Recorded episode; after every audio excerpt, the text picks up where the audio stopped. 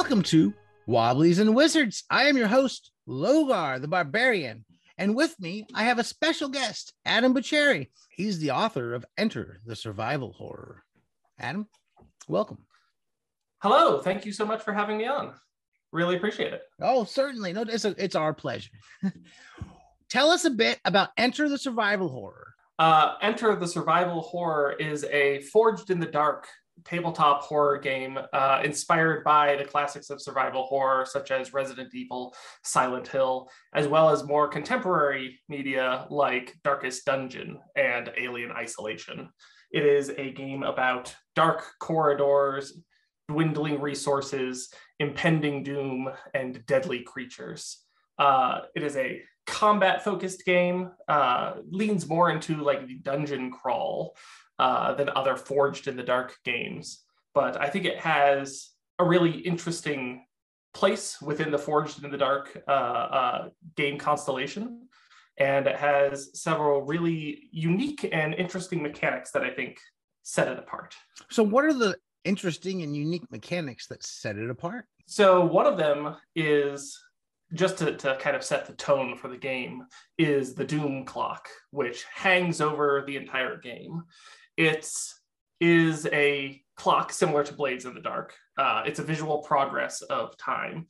And you tick the clock when taking various actions or as a penalty for uh, a failed roll of some kind. And as it fills, uh, you know, kind of the tension rises at the table until it totally fills. And then players have to choose a terrible thing that happens to them. So the world gets worse, the world gets more dangerous. And then when it fills, the clock resets, but it gets smaller. And so it creates this accelerating sense of pacing as players are racing against time in order to accomplish their goals before, uh, you know, this doom clock spirals out of control and these factors begin compounding.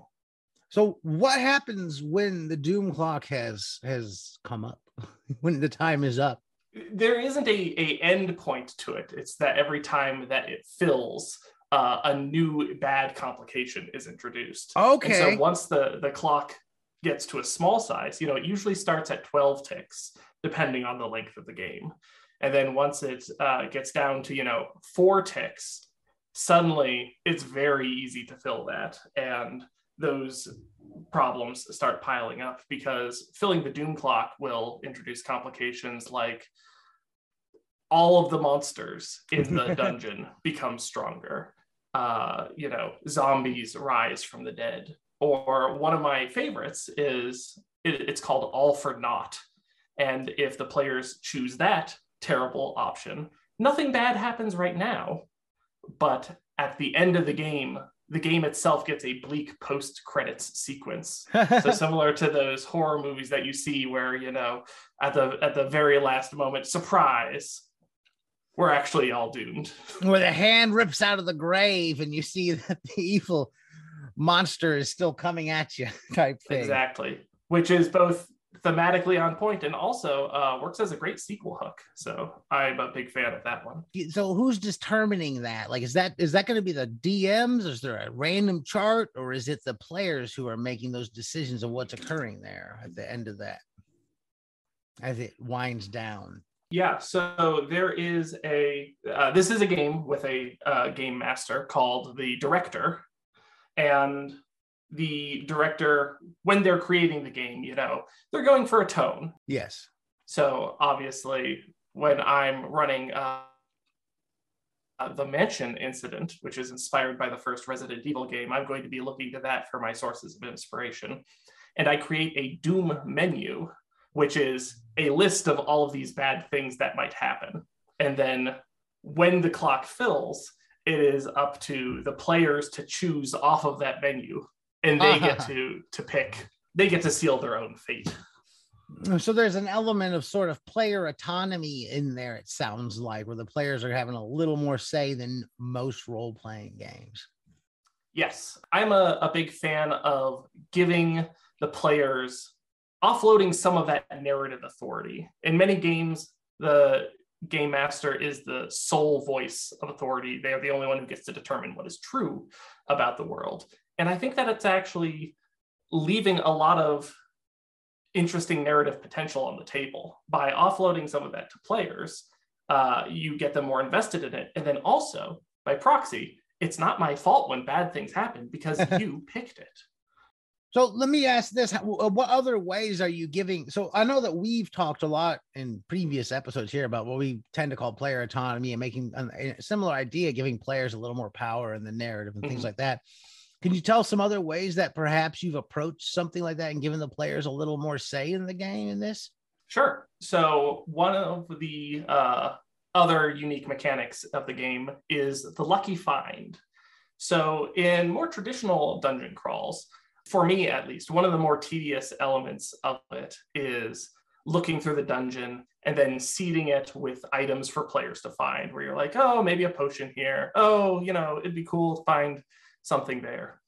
Uh, Enter the Survival Horror avoids this by putting that power in the player's hands. So players are able to sometimes stumble naturally upon, but also they can spend resources and at any time gain a lucky find. And what that means is that they are able to declare an item that they find, which happens in horror media all the time, where you know someone is stumbling through the dark and then, oh, it's a flashlight. That's exactly what I needed. you know. Oh yeah, or a chainsaw. Absolutely. um, and items in Enter the Survival Horror are divided into tier. So, you know, uh, there are some limitations about how many resources you have to spend to get a really good item. But other than that, it's entirely in the player's hands. And if they decide that they want to spend the resources to find a flamethrower, guess what? so this is kind of a resource um, driven type game. If, I, if I'm uh, remembering correctly from what I've seen of it, it if I'm encumbrance and stuff like that kind of play a role in this and creating the horror and the desperation. Is that correct? Yes, the game does have a very what I consider to be a rules light and intuitive encumbrance system where, you know, it is this is a game that's definitely about avoiding busy work as much as possible. Uh, I want to keep bookkeeping down as okay. much as humanly oh, possible. Oh yeah. But it definitely is a game about dwindling resources, about not having enough to get by and you know, having to use the tools that are available to you as well as lateral thinking and intelligent approach to encounters in order to get away with it. Because if players just try to, you know, treat it like Final Fantasy where they just square up and take turns punching each other, that's not going to to work out for them. They really need to take advantage of the resources, take advantage of things like lucky finds, know when to spend those resources. Dice and mechanics, what do those look like on here? So it is uh this is a Forged in the Dark game, which means that it uses the Blades in the Dark resolution system of creating a pool of d6s.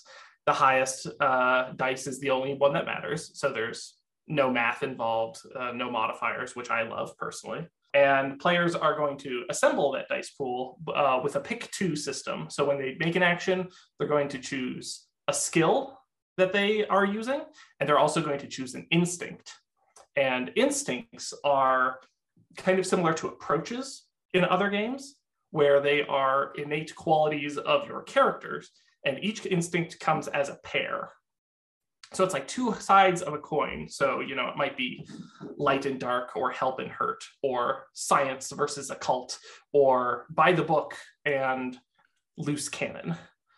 And you're going to pick one of these approaches and as part of your action, and that's going to be how you assemble your dice pool but those instincts also function as characters. Those are your characters' inner voices, and players are able to actually have conversations with themselves in order to get perspectives on the world and to uh, you know it, it, functions as a diegetic hint system. Uh, you know players are able to ask their instincts where to go what they think they should do.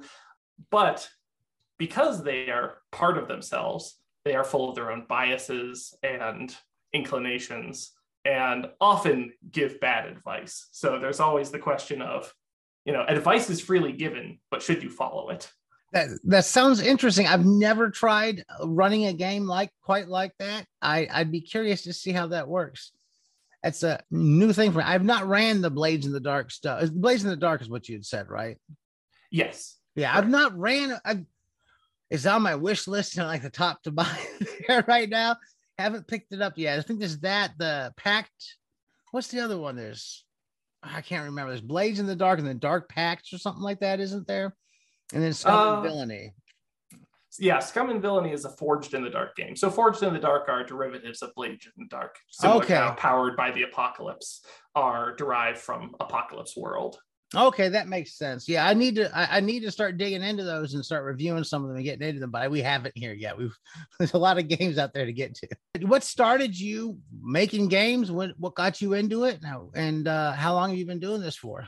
I had been uh, making games. I, I made a little board game uh, about four or five years ago. I had a coworker who was really into developing board games as a hobby, and he kind of turned me on to the possibility that like this was just you know something fun that you could do in your spare time, and it hadn't really occurred to me before then. Then, like many others, I got into Dungeons and Dragons Fifth Edition when it came out and I spent, you know, about five years tinkering and homebrewing uh, until the game was almost unrecognizable. At which point, I just kind of had the epiphany of maybe I should just make my own games. yeah. Uh, I think that's one thing a lot of us do is we tinker and toy with it till it's unrecognizable. it's, it's not unheard of. That's what a lot of the stuff that comes out tends to be. For sure, for sure. and you tell our listeners where they can find you and where they can get a hold of the game and uh, give us some links and places they can go online. Absolutely. If you are interested in following me, uh, I am on Twitter at Adam Bucceri. That is A D A M B U C C E R I. You can also find me on itch.io, where you can find Enter the Survival Horror, as well as many of my other games at adambucceri.itch.io. All right. And as always, you can find us at wobbliesandwizards.com. That's about all we have time for today. Y'all have a good day and keep those dice rolling.